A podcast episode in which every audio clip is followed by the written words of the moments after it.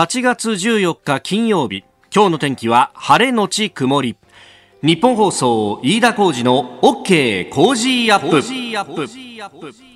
朝6時を過ぎました。おはようございます。ニッポン放送アナウンサーの飯田浩司です。おはようございます。ニッポン放送アナウンサーの新行市佳です。日本放送飯田浩二の OK コージーアップ。この後8時まで生放送です。あの昨日のですね夕方というかもう夜ですね、うん、あの急にですねメールが入ってきまして、はい、あれなんだろうと思って見るとですねあのタレントの清水美智子さんから。はい。あの清水さんとはね、えー、昔土曜日に清水美智子のミッチャーインポッシブルという番組を長く一緒にやらせていただいて、えあの今もたまにあのラジオビバリーヒルズにあの呼ばれてのこのこ行ったりとか特番やったりとか、はい、あの付き合いがあるんですけれどもあれなんだろうとメールなんか送ってくるの珍しいなと思ったら井田君あの昔ライブ用に撮った映像なんだけども YouTube に上げたいんだけどいいかなみたいなのを、どうぞどうぞ僕なんかでよければいくらでも上げてくださいよなんて言ったら、で、あの、上げるときにもし、なんか、タイミングとか分かったら言ってくださればラジオで言いますよなんて軽く返事、返信をしたらですね、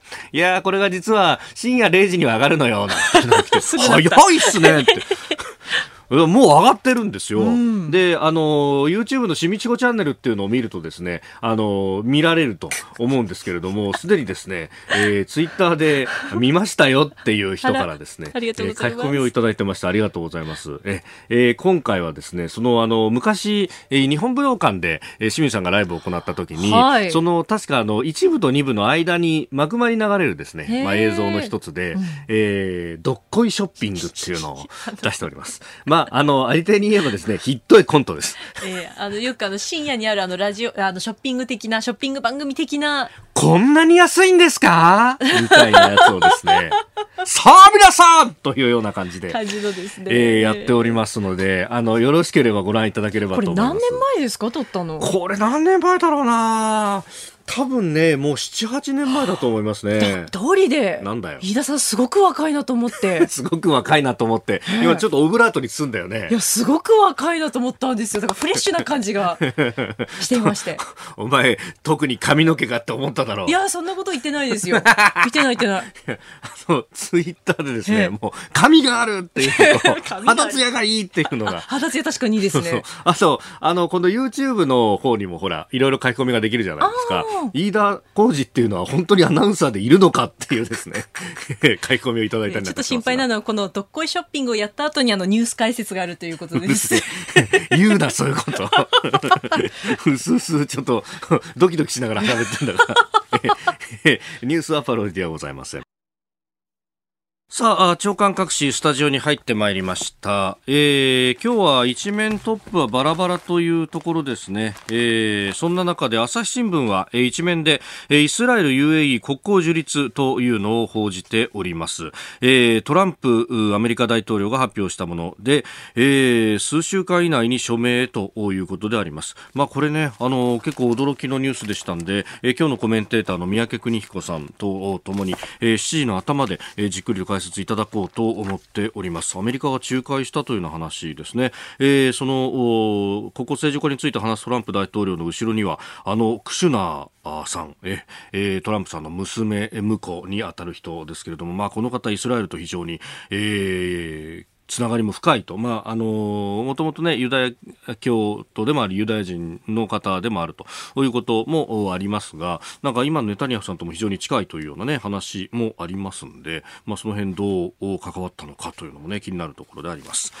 えー、それから読売新聞は、えー、文科省の方針、えー、特別支援学校に設置基準を設けるということについてですあの必要最低限の設備を示した設置基準というのを定める方針を固めたとあの手厚い教育を受けられることから在籍するお子さんが増えていって全国で教室不足などの問題が起きているということだそうであります。えー、そして毎日新聞は、まあ、特集記事で新型コロナについて、まあ、あの発熱したお客さんが宿泊施設に来た場合に拒めないということ、あのこれ旅館業法で発熱などの健康上の理由で宿泊を拒むことが禁じられているというのがあると。で一方で、あの、発熱した方は、どうできれば お一人でがいたいというのが、あの、まあ、宿泊施設側の要望でもあり、まあ、これ、できることは、あの、保健所に連絡して指示を仰ぐという形。まあ、これ、だから、で、保健所の判断で、まあ、これは感染症法のロジックになるんですけれども、隔離をしたりとか、まあ、ここに泊まるのはダメよと、で、病院に運ぶとか、えー、そういったことは決められるんですが、まあ、ある意味法律と法律がぶつかっているような状況であると。ただ、事業者としては、この旅館業法が、えー、自分たちを縛っているんで、まあ、拒否することはできないと。だから、あの、旅行する側も、えー、ちょっとでも熱があるとか、体調が悪いとかいうことになったら、これ、あの、思い切って、えー、旅行を取りやめるということをしなきゃいけないんですけど、そうすると、あの、お金返ってこないんだったら、じゃあ無理やりでも行っちゃおうとか、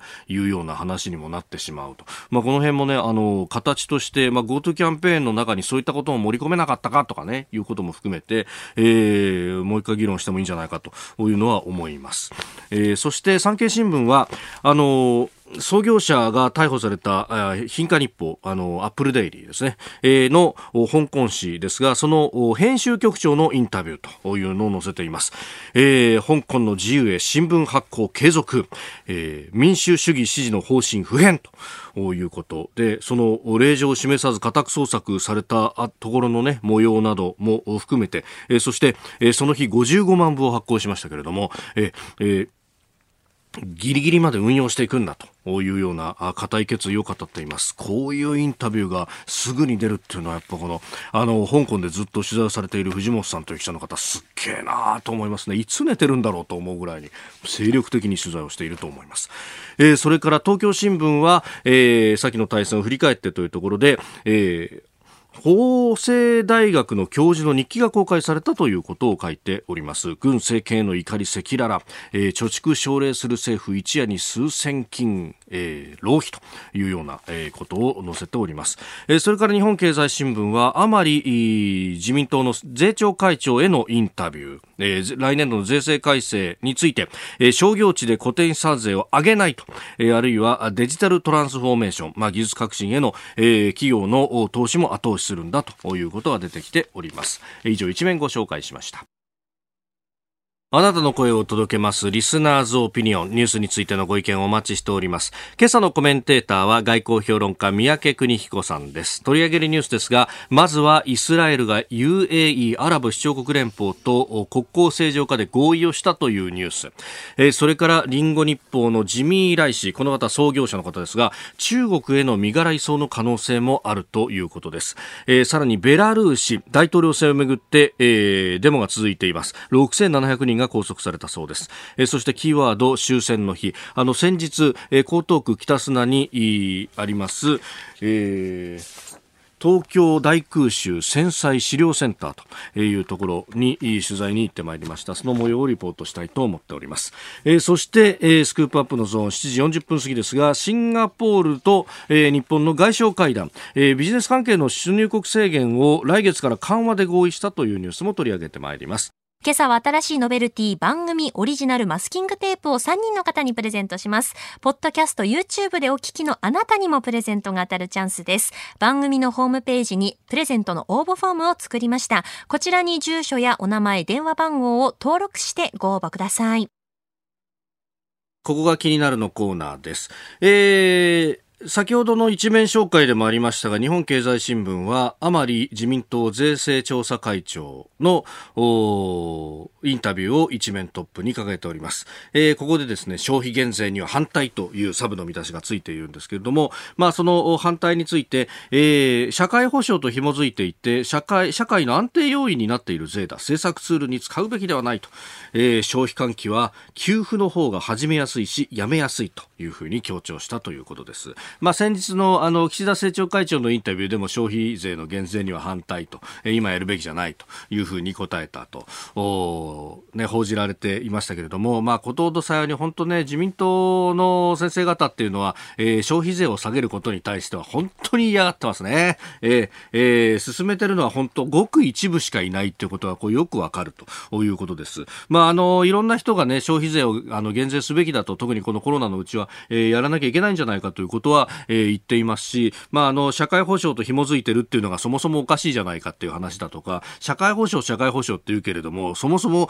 あの、我々、まあ、勤め人もそうですけれども、あの、給与明細見ると、がっつり社会保障すでに引かれてると。そうなんですよ。年金の財源、税金が100%は思ったら大間違いで、え半分以上はすでに、え社会保険料として引かれてる部分から出ているということがあって、で、残りの半分をどうするかっていうところで、まあ、個々から負担が、え出ているというのが、まあ、現状。で、え消費税は確かに大部分の財源とされていますけれども、え一方で、その消費税が、え全部社会保障に使われるかっつったらそうじゃなくて、えあろうことが借金の返済に使われてると、えいうことがあって、いや、これだけ苦しい時期になんで借金の返済を最優先でやるんだと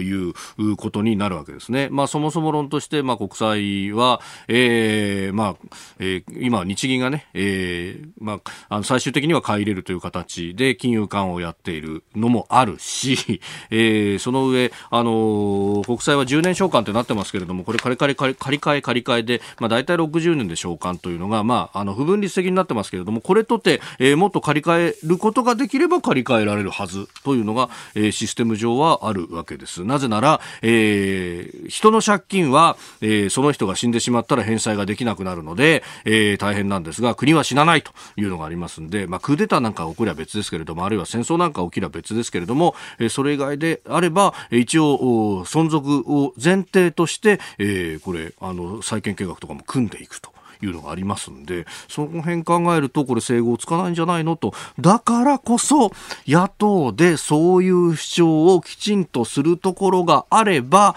ええ、一定の支持を集めんじゃないかということ、そしてそれに向けての政策論議が起こればいいなということは期待をしていたんですけれども、えー、昨日あたりのニュースを見ますと、えー、立憲民主党と国民民主党のね、合流話、また玉木雄一郎国民民主党代表は、あの、憲法だとか、あるいはこの消費税の減税というところも、えー、ちゃんと詰めて、えー、有権者に対して示すということによって、この、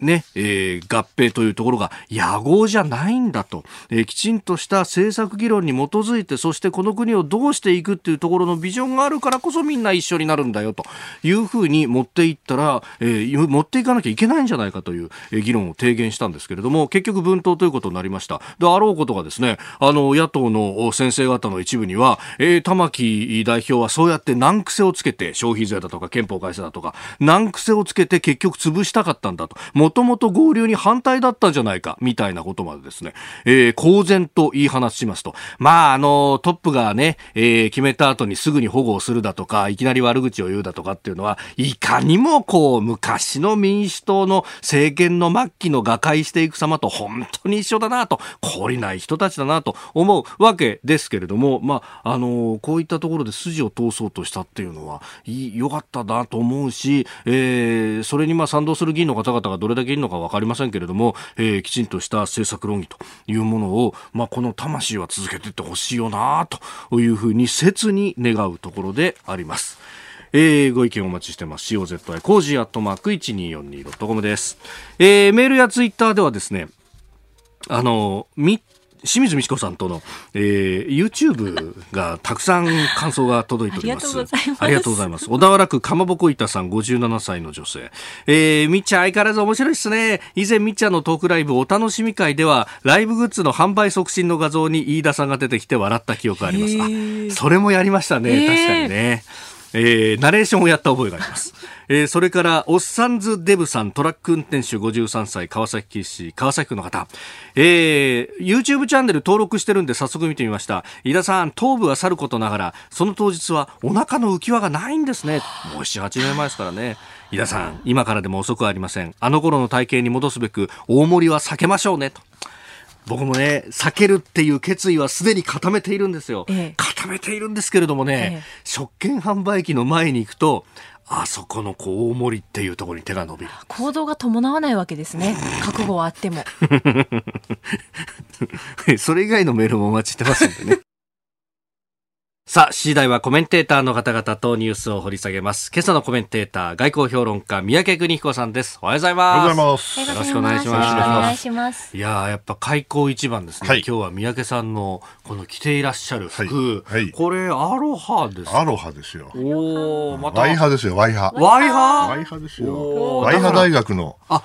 え、大学の？公式の？ええ。へえって。公式の土産物屋でね。お土産屋さんもええへえまあ、あの、たまにはいいかなと思って。いやー今日暑いしね。すごい火山からこうマグマが吹き出し出しているこれキラウヤ火山ですかねです。からね。で青い空と海とはい雲がこうもくもく立って早く行きたいね。行けないけどね。いやーちょっと素敵ですねこれこの胸のところに H のマークがこれがハワイ大学の、ああれでしょね。エンブレムなんですねはいへえ涼しそうでいいですね涼しいですよ。確かにでも気持ちだけでもなんかどっか行った気分にしないと、ね、どこ行けもう行けないからね。本当そうですよね。うんまあでも慣れましたけどね。前から申し上げてる通り、私ははあの、生活態度全然変えてないから、外食もこの間珍しく外食したけど、おああ、びっくりした。外食って美味しいわ。美味しいわうちがまずいって意味じゃないでしょ？あもちろんもちろんだけど外食はね、いいね。だから本当行ってあげたいんだけど、怖くて行けないね。ああ、感染対策ということはね。こんなこと言っちゃいけないね。行きましょう。みんなで食べに行きましょう。ええ感染防止をしながら。よろしく。え今日も一つよろしくお願いいたします。ここでポッドキャスト YouTube でお聞きのあなたにお知らせですラジオの日本放送飯田浩司の OK 工事アップではお聞きのあなたからのニュースや番組についてのご意見そして新型コロナウイルスについてお仕事への影響生活の変化政府の対応へのご意見などぜひメールツイッターでお寄せください。番組で紹介いたします。海外でお聞きのあなたそして関東以外の地域でお聞きのあなたメッセージ情報もお寄せください。よろしくお願いします。7時台はコメンテーターの方々とニュースを掘り下げます。では最初のニュースこちらです。イスラエルが UAE と国交正常化で合意。トランプ大統領が発表。アメリカのトランプ大統領は13日、イスラエルと UAE アラブ首長国連邦が国交正常化することで合意したと発表しました。パレスチナ問題を抱えるイスラエルは、1979年にエジプトと、1994年にはヨルダンと和平条約を結びましたが、湾岸諸国との国交正常化は初めてとなります。イスラエルとアラブ諸国の対立が長年続いてきた中東域内の政治地図に変化をもたらす可能性があるということです。朝日新聞今日の一面トップ、はい。これでありました。まあ私も中東親ですから、はい。えー覚醒の感があるっていう感じですよね。おとにかくうイスラエルが最初の平和条約を結んだのがエジプトでしょ、はい。それからヨルダンですようん。ね、でそれ以外はずっと止まった、それは1990年代の前半ですよ。ということはもう30年近くね、はい。その後がなかった。ん、それがやっと出てきたってことですよね。ええ。ただもう一つ大事なことは、これ、なぜこの話を、イスラエルとアラブ首長国連邦の話でしょ、ええなんでアメリカが言うねんとこういう話ですよね。あのおそらく3カ国とも別の思惑があって、んそれがまあうまく一致したんだろうと思いますね。まず第一にアメリカから言うと、これも当然大統領選挙ですよね。うんやはり国内の、これやったからって別に代表が増えるとは私は思わないけれども、だけども選挙目的であることはまず間違いないですね。はいそれから第二に、イスラエルの国内ね。ええ、イスラエルにとっても、まあ、ネタニヤフさん、あのそんなにあの極右ではなないんで、ん。おそらくあの、うまあ、難しい話ですけども、はい。西岸の併合っていう話がありまして、ヨルダン川西岸。ヨルダン川西岸、はい。それをまあちらつかせながら、ええええ。この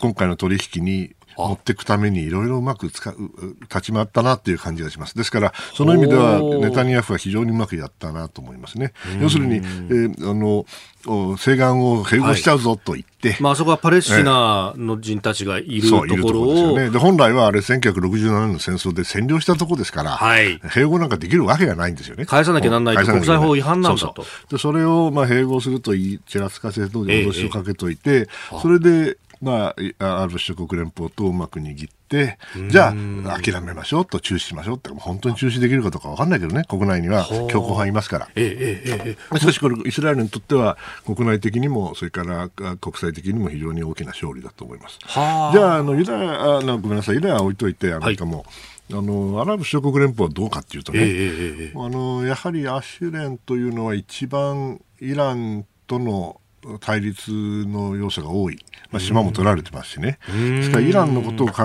えると、はい。あのやっぱりイスラエルとの関係改善というのはどっかで進んでいるわけですよ、なきゃいけないことなんですよ。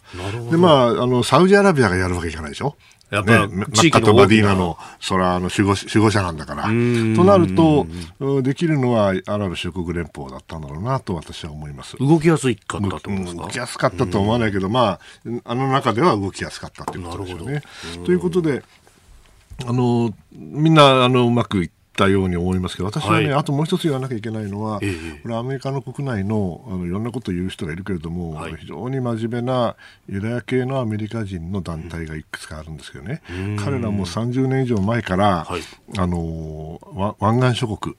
GCC 諸国ですね、はい。アラブ首長国連邦も含む、これぐらいの国々とのですね関係改善というものをずっとこう民間レベルでやってきてるわけですよ。僕はもう30年前ですけども話聞いて「えお前ら何？えアブダビ行けるの？だ行けるよ」おうんお、って言ってた。で友達いっぱいいるわけです。ですからそういう地道な努力がね、はいこれあの、お実ったんだろうなと思います。もちろんクシナーさんが頑張ったのかもしれないよ。だけど彼のやったことっていうのはね、はいこの今までの積み重ねがようやく効いてきた。その意味で、まあ、先ほども教えた通り、中卒屋としては覚醒の感があるけど、30年近く経ってようやく物事が動き始めた。しかし、これでドドドドドっていくような状況ではまだないですね。まだまだ道は長いと思います。でも、こういう形で、あの勢力図が塗り替わるかどうかは別としてね、はいやはりあの大きなあの進歩であることだけは間違いないと思います。これ一点だけイランは何か反応してきたりしますかね？いや、特にないでしょう。まあ、非難はするでしょう、かもしれませんけどね。まあ、どっちみち UAE との関係良くないから。あなるほど、ええ。うん。おはようニュースネットワーク。取り上げるニュースこちらです。リンゴ日報のジミー・ライ氏中国への身柄移送の可能性も香港国家安全維持法違反の容疑で逮捕・保釈された香港の新聞リンゴ日報の創業者ジミー・ライ氏をめぐって地元のメディア明報は13日法律の施行後最大の事件であり中国政府直轄の治安機関国家安全維持公署が捜査に乗り出す可能性があるという指揮者の見方を伝えました。その場合中国本土にジミー・ライ氏が移送される可能性もあるということです。えー地元香港の、まあ、中国系のメディアがしきりにこれを報じておりますが、まあ、国家安全維持法というのは、はい。出た時にはね、私確か、あの終わりの始まりですというふうに言ってたんですけど、ねはい。まあ終わりがすぐ来ちゃったわけですよね。一瞬にして、始まりじゃなくてすぐ来ちゃったわけですよね。あれからはい。1ヶ月経って、ええ。ついにまあ、本丸というか、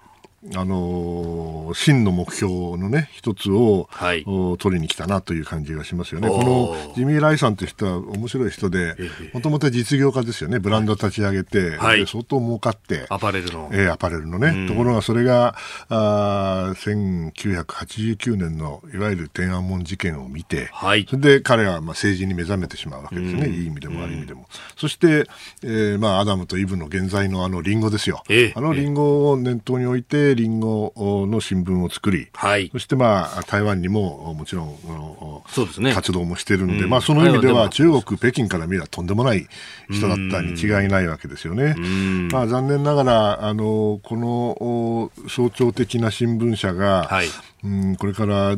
悲しいけどもお取り潰しが始まるんだろうと思います。ー。どれだけあの我々が支援できるか頑張れるか、はい。ね、あんま余計なこと言うとまた国家安全維持法違反になっちゃうから本当大変なんですけどね。あれは海外への適用があるっていうとんでもない法律ですからね。まあまあそうだから海外あの国外違反っていうのはいくらでもあるんですよ。ええただ彼らは本当にあのう適用して、はいで場合によっては中国の人であれば本当にあの相当な圧力をかけて、えー弾圧しますよね。外国人に対しても、おそらく次は外国人だろうと思いますけども。そうですよね今回、確かこのジミー・ライさんの秘書の人が、あの指名手配されているようですが、それは完全な外国人、香港にルーツはない人ということだそうです。そうでしょうね。で、あの彼らにとっては見境なくやるでしょうね。うんですけども、それが本当に香港に人たちにとっていいのかどうかっていいわけないんだけれども、えもうね、えールビコン渡られてしまいましたね。えあなんとか、あの、いなんていうかな、はい。口で、あの、モラルサポートというか、精神的な支援をするのは簡単なんだけども、はい。じゃあそれ以上本当にやった時にね、ん。昔だったら、あの、そこまでやらなかったことが、この新しい法律によってそこまでできますから、あはい。あのみんな慎重にあの支援をしなきゃいけないだろうなと思います。まあ、この,、ね、あのジミー・ライさんの逮捕というのは日本の国内でもかなり大きく報道はされていて、はい、でそこで、まあ、あのいろんな新聞が指摘しているのは、はい、こうなってくると次は外国メディアが標的になるんじゃないかという。もちろんそうです。それはあのおそらく、まあ、日本のメディアよりもまずあのアメリカのメディアからやっていくだろうと思いますけどね。はい、えーですからもう要するに香港は特別のステータス、地位がなくなって、えー、そして、えー、中国本土の、はい、えー、一豊かな一ローカル都市になっていく、えー、特に治安の面ではもう間違いなくそうなっていくという過程が非常に速い速度で起きているということだと思いますそうすると、もう外国メディアにとっても、香港支局はもう北京支局と同じ環境になっていく、少なくとも同じあの心構えでいないと、はい、あの、今までのような活動ができなくなる可能性がある。まあ、もうすでにできないだろうとは思いますけれども、ね、そうすると取材活動も含めて相当制約がかかるということになっていく、はい、中の様子が見えづらくなってくるそうですよね、まあ、それが目的ですから、彼らのね。うん。だからそれは完全なイギリスとの、まあ、ああ共同宣言、違反だし、国際法違反だし、えー、それをなかなかなか実行できないということですね。まあ、面白いことに、うん、あの諸外国でもね、はい、あの中国の巻き返しがあるから、えー、中国を支援する国も少なくないんですよね、実はね。だから中国に対して厳しいこと言ってるのは結局ね、なんだかんだ言って、はい、あのイギリス、旧英連邦みたいな、アメリカとカナダと、イギリスとオーストラリアと、それから、まあ、ニュージーランド入ってないんだけども、確かね。でも、いわゆるファイブアイズの世界ですよね。はい、で、日本はどうかっていうと、あの、厳重な懸念、重大な懸念は言うんだけど、はい、まあ、うん、一緒に連名でやらなかった。まあ、それはそうでしょう。まあ、あの、距離がね、ずっと近いですから、それは、あの、違う対応があってもいいと思うんだけれども、はい、まあ、いずれにせよ、あの、中国だって相当巻き返しを図っていて、あの、何言ってんの？はアメリカとイギリスとあの、あの連中ばっかりじゃないかと、英語しゃべる連中ばっかりじゃないかと、こういう形で、えー、おそらく黙ってるんでしょうね。あ困ったことだと思いますけど。大陸ヨーロッパの国々とかあんまり言わないっていうのはそういうところがありますか？まあ、あの、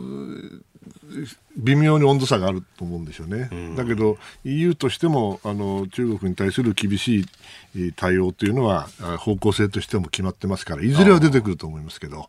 まあ、あの英語圏のあの国々とはちょっと違う対応になるだろうと思います、ね、えさあそして2つ目こちらのニュースです。ベラルーシで6700人が拘束大統領選の結果をめぐって混乱。ベラルーシという国は東ヨーロッパにあっってロシアやポーランドなどに隣接する共和制の国家であります。このベラルーシで今大きな混乱が起きています。今月9日に行われた大統領選挙で現職のアレクサンドル・ルカシェンコ大統領が圧勝で6選を果たしたわけですが直後で各地で抗議デモが続いております。ベラルーシ内務省は13日新たにおよそ700人の拘束を発表し9日の夜からの拘束者は6700人を超えたと発表しました。えー、ルカシェンコ大統領率いる政権がデモ鎮圧の動きを強めたとみられております。この大統領選で対抗馬として出たチハノフスカヤさんという方は、あのー、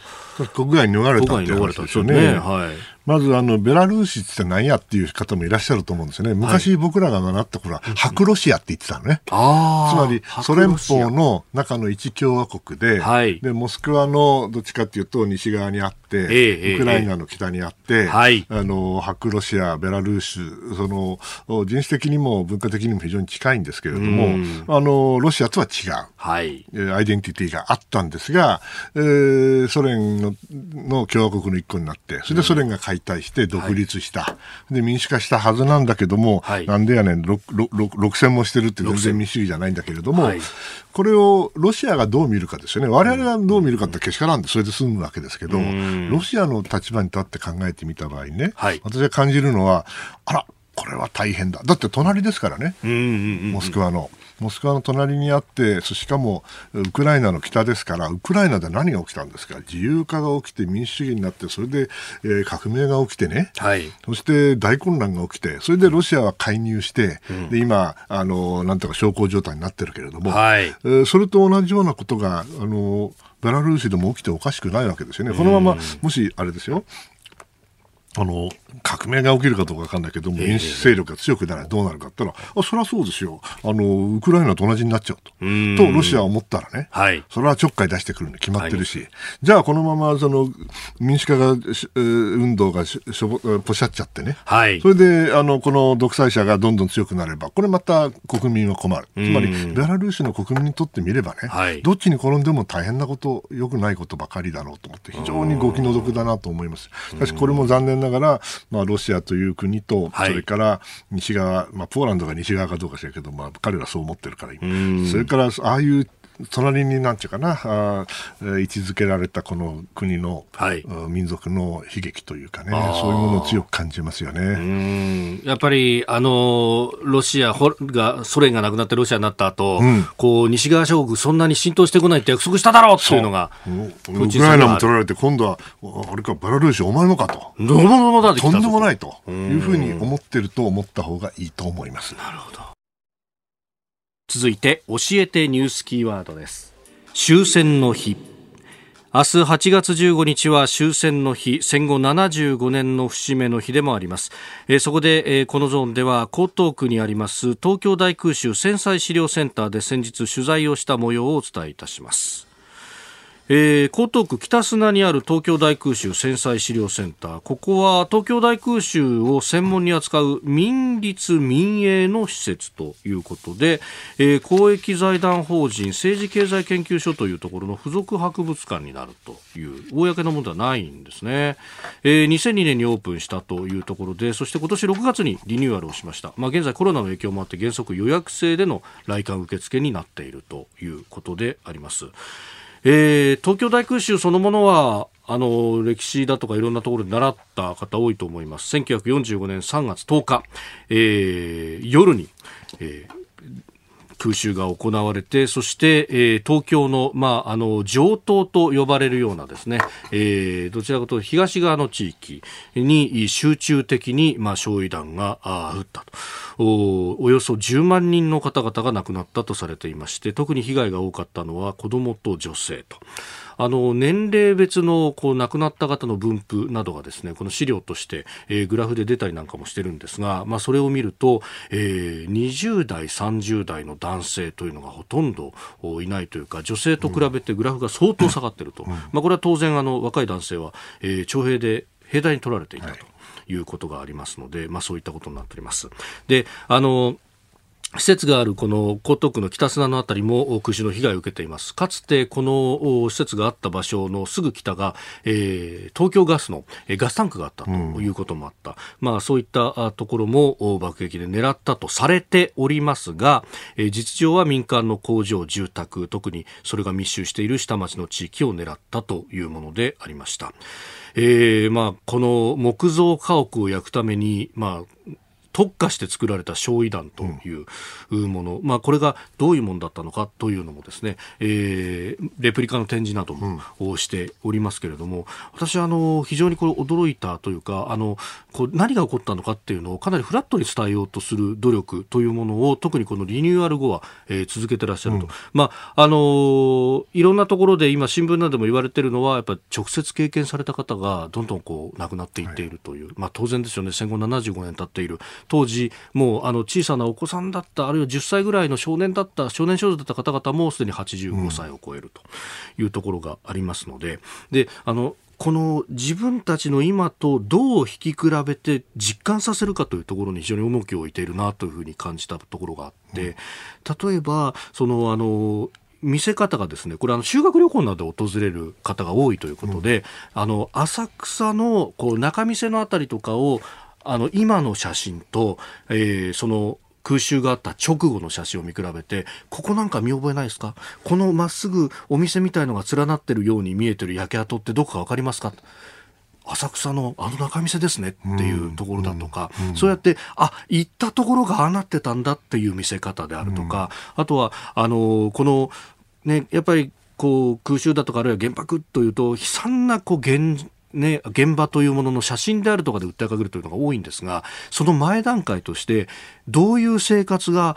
当時あったのかっていうのをまず見せると。時系列で見せていくことであ自分たちと同じ年代のその当時の子たちの生活があって、その人たちがこういう被害を受けたんだっていうふうにこう体系的に展示をしていくというこうこの形がやっぱりあの戦争を実際に体験した人たちあるいはそれを実際にあの口づてに聞くことができた世代に対する展示と今とだとやっぱ展示の仕方っていうのがだんだん変わってきてるんだなと。で空襲についてっていうのも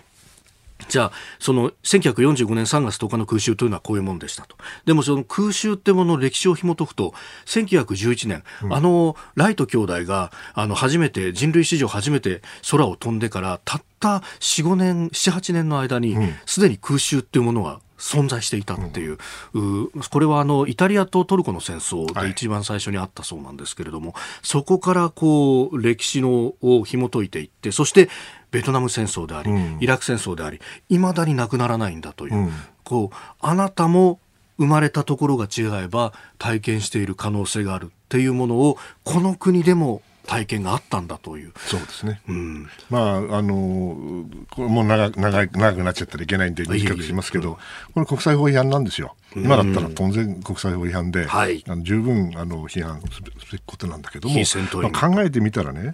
当時は確かにあのお命中率が悪くてね、はい。ですから、狙うときに当然、あの、コラテラルダメージって言うんだけども、今も言われますね今も言われますけども、ねはい無関係な人たちが亡くなると、ん。いうこともある。しかし、あの、僕はもっと大事なことはねええ、これどうやってその繰り返させないかということですね、はい。ええそその意味ええで今おっしゃったようなフラットな形で、あの事実を残しておくというのは、あ若い人たちにとっては非常に重要だろうなと思います。うん。学芸員の方に話を聞いたんですが、比江島さんという方に、日本にはなぜ公立のナショナルウォーミュージアムが存在しないのか、要するにこう生死のようなものがないから、うん。こう左右のこうイデオロギーの部分にかなり引っ張られる形での歴史認識になってしまうんじゃないかという、こう問題認識それはわかりまがす。ただ私も各国行くと必ずウォーミュージアムを探してね、行こうと行くようにしてるんですけど、んない国もあります。あ、ない国もあるんですか？あります。もちろ。うんん。やっぱりそれはかん国民感情として、国民感情があったり、いろんな国内のいろいろな意見の分裂があったり、あまあま、特に負けた国はなかなかないですようね。ん。やっ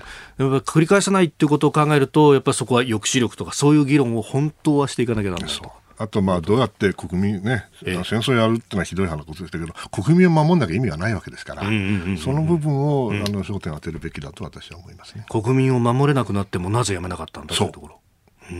それが最大の教訓だと思いますね。えー終戦の日、今日のキーワードでありました。まあ、あの終戦の日についてもいろいろいただいてますね。マヤさん、ツイッターです。国民を守れなければ全て無意味そうだねというふうにいただいています。まあ、そこが本当は本質の本質。本質中の本質ですね。国の成り立ちってそこでしょっていう話ですもんね。では続いて、はいここだけニューススクープアップの時間がやってまいりました。あ待ってました待ってましたありがとうございますいえ。じゃあちょっと腕まくりをしまして。腕ないじゃん。腕ない。半 袖だからね。半袖ですからねはい。えーこの時間、最後のニュースを、スクープアップいいんじゃない？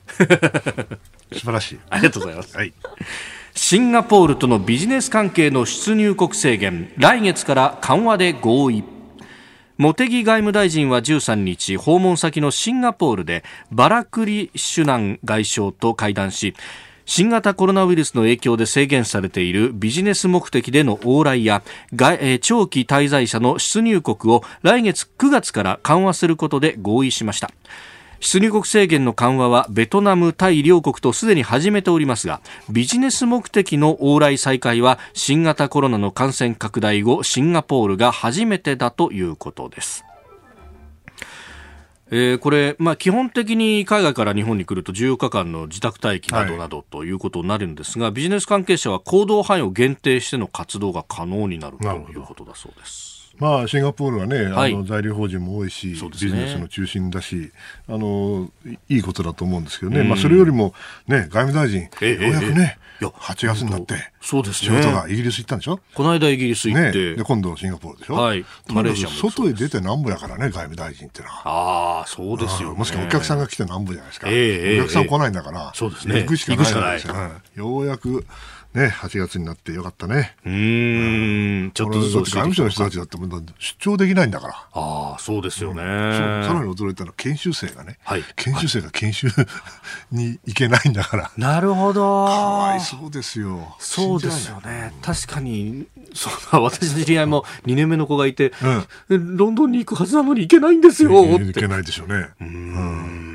そうなっちゃいなますよね。かわいそうだけどね。でもこのやっぱ語学研修って大事なわけですよね。そうですよ。うん。まあでも、こっちにいてもね、はい。その気になりゃ、あまあリモートで。ウェビナーで、あの、ネット上で英語ええ勉強できますから、他の勉強も。頑張れ。頑張れと。なるほど。まあ、で、これ、あの、まずね、外に出て行ってということですが、まあ、今回会談では、あの、中国との関係なども、こう話し合ったはい、南シナ海の話もしたし、はい。まあ、やるべきことはちゃんとやってますよね。まあ、本来これがあの毎日続かなきゃいけないんだけど、ええええまあ、ええ。少しずつ鳴らし運転をせざるを得ないということですよね。まあ、この調子だとだけどこんな状態が結構続くかもしれませんね。ああ、まあ、ある意味、今回、イギリスに行ったのも、まあ、EU 離脱を前にして、もうこれ、不要不急じゃなくて、今行かなきゃみたいなそうそう。やっぱり重要な国からでいいんだろうと思うんですけれどもしかし相手もいますからね、はい。えーなかなか難しいと思います。うん。いや、アメリカに行かないんだなと思ったのがびっくりしたアメリカ行けないでしょ、今。行けないっていうことが一つあるんですかね。うん。ですでに2週間本当に隔離されたらどうするんですか？ああ、確かにね、その後。あのーそれこそね、えーサミットも、この8月の末だって言われていたのうがん、だいぶ伸びました。えー選挙の後だって言うんでしょ？そうですね、大統領選の後11ってこ月の。とはないってことですよ。ないってことですか、これは。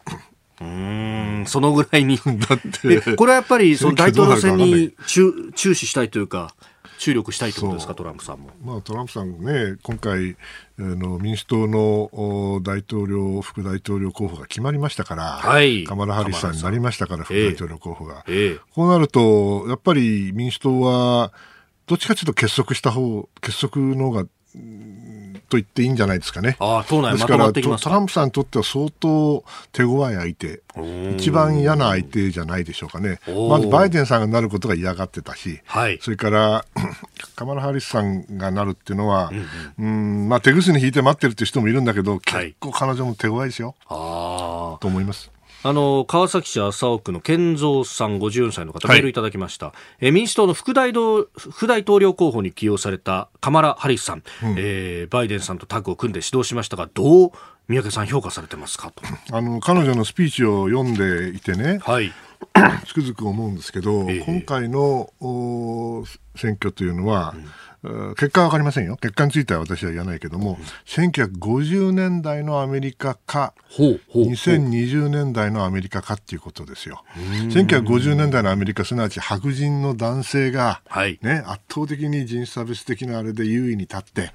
ね、そして豊かな時代、はい。でその時代がもう終わっちゃって、それからあ白人のあマジョリティ、えー多数もねど、いずれもうマイナリティになっていく、ええね、その中でで、アメリカの移民の国ですから多様性があって、ね、白人中心じゃなくて、非白人で、しかも男性中心じゃなくて女性も入ると、今の民主党というのは2020年のアメリカを、まあ、ある意味で象徴するようなあ2人の候補ですよね。それに対してあの今の共和党というのは、まあ、良きにつけ悪きにつけ1950年代のアメリカ。どっちが本当のアメリカなのかっていうことが問われるんじゃないかなと思います。ですからその意味ではあの勝敗は分かりませんよ、はい。しかしいい勝負になるだろうと思いますね。うーん。あの先ほど、この民主党の中はこれでこう 団結していくだろうというふうにおっしゃいました、あの民主党のこの大統領候補の指名争い見てると、まあ、そのバーニー・サンダースさんとか、うん。こう結構左派の強い人たちっていうのがこう目立っていて、はい。その人たちが本当にバイデン支持に回るかどうかみたいなことが言われてましたけど、はい。その辺がこあうのイイデオロギーイデオロギー的には絶対に支持にならないんですよ。ただねはいトランプだけは嫌だとトランプの2期目だけは嫌だという なんていうか、ドライブがかかる。あつまり、もう、今回はしょうがないと。はい。トランプを 任すことができるんだったら、もうしょうがないと。乗ると。いうふうになる可能性があるんですね。でそのためには、いあの、大統領候補が副大、いい副大統領候補をはい選んで、んで、党内が結束できるような、もちろんパーフェクトな人はいないんですけれども、ええ私はカメラさんっていうのは、ハリスさんっていうのは、はい。あの、地域的にもカリフォルニア出身だし、はい。それから女性だし、うん。それから決して あのお保守的でもないから、バランスとしてはいい方だろうなと。少なくとも、はいあ、これはダメだという感じじゃないですよね。おうん僕はあの バイデンさんあんまりあの評価してないわけじゃないけど、やっぱり長いですからね、ワシントンが。はいいろん40年以上いろんな意味で問題があったと思うんだけど、はいこの 副大統領候補の選び方は間違ってなかったなと思いますけどね。おーまあ、下馬評でね、いろんな人の名前が出てる中で、ハリスさんは筆頭と言われてました。で、あの、一方で、その、オバマ政権時代に、えー大統領の安全保障担当補佐官やったスーザン・ライスさんとか、はそういう人が来ると日本にとっても具合悪いな、というようなことも言われてましたが、まあ確かにそれはありますね。ただ、あの、スーザン・ライスさんが仮に、まあ、大統領、お副大統領にはならないわけだけど、ええもちろんええ。しかし、もしバイデンさんが勝てば、はい彼女があ国務長官とか、おというお、ことは十分あり得るわけですよね。外交を司っちゃうことに。ええでそれがいいのかという意見はもちろんある。私だって決して、あの、もろ手を挙げて大歓迎じゃないかもしれないけれども、はいしかし、彼女が、その国連大使なり、うん。それからあ安全保障担当の補佐官やった時代のはい。アメリカと、その時の中国間と、ん。それから今の中国がやっていることに対するアメリカの反発、もしくは懸念はい。という現実がある、もしあればバイデン政権での国務長官の考え方も仕事の仕方も変わるべきである。進化すべきだろうと私は思いますけどうね。ん。そうでなきゃ政治家じゃないですよね。ああ、これやっぱりトランプさんの個性でその中国とバチバチやってるっていうふうに、まあそういうファクターもあると思いますけど。それだけじゃないわけですね。と思いますね。私はあの、えーアメリカの最長先月の末のね、はいえー世論調査で、ええ中国に対して親しみを感じないアメリカ人が73%です。おお、4分の3。ね日本と非常に近い、まあ、日本は一時8割まで行きましたけどんね、ですからあの議会も、おそれからあ国民も、はい。ビジネスも、うん。多くの人たちが中国に対する懸念を持っているときにね、あの1期目と同じような、もしくはボオバマ政権の1期目、2期目の前半みたいなね、はい。えーやり方でやれるかと。うん。そういう状況じゃないですよ、コテンパンにやられますよ。これからあのトランプさんは、じゃあ中国をバンバンバンバン叩いて、はいその一方で、バイデンは、ねあの人たちは中国に優しいんだというわけだから、バイデンさんは200%反中の部分を示さなきゃいけない部分があるんですよ。ですからそういう状況を考えたら、はいあスーザン・ライスさんがなったからといってね、ん昔と同じことをやるとは私は思えない。う。えースクープアップ、まあ、あー日本、シンガポールの外相会談の話、まあ、そこからこう広げて、えーアジアの安全保障、さらに、えーアメリカ大統領選というところまでお話しいただきました。ポッドキャスト YouTube でお聞きいただきありがとうございましたこの飯田浩司の OK 工事アップは東京有楽町の日本放送で月曜から金曜朝6時から8時まで生放送でお送りしています。生放送を聞き逃したあなた。ぜひラジコのタイムフリーサービスで新型コロナウイルスに関しての最新情報ニュースやスポーツエンタメなどをぜひチェックしてください。さらにこの番組では公式ツイッターでも最新情報を配信中。スタジオで撮影した写真などもアップしています。そしてもう一つ私飯田浩司夕刊富士で毎週火曜日に飯田浩司の「そこまで言うか」を連載しております。こちらもぜひチェックしてください。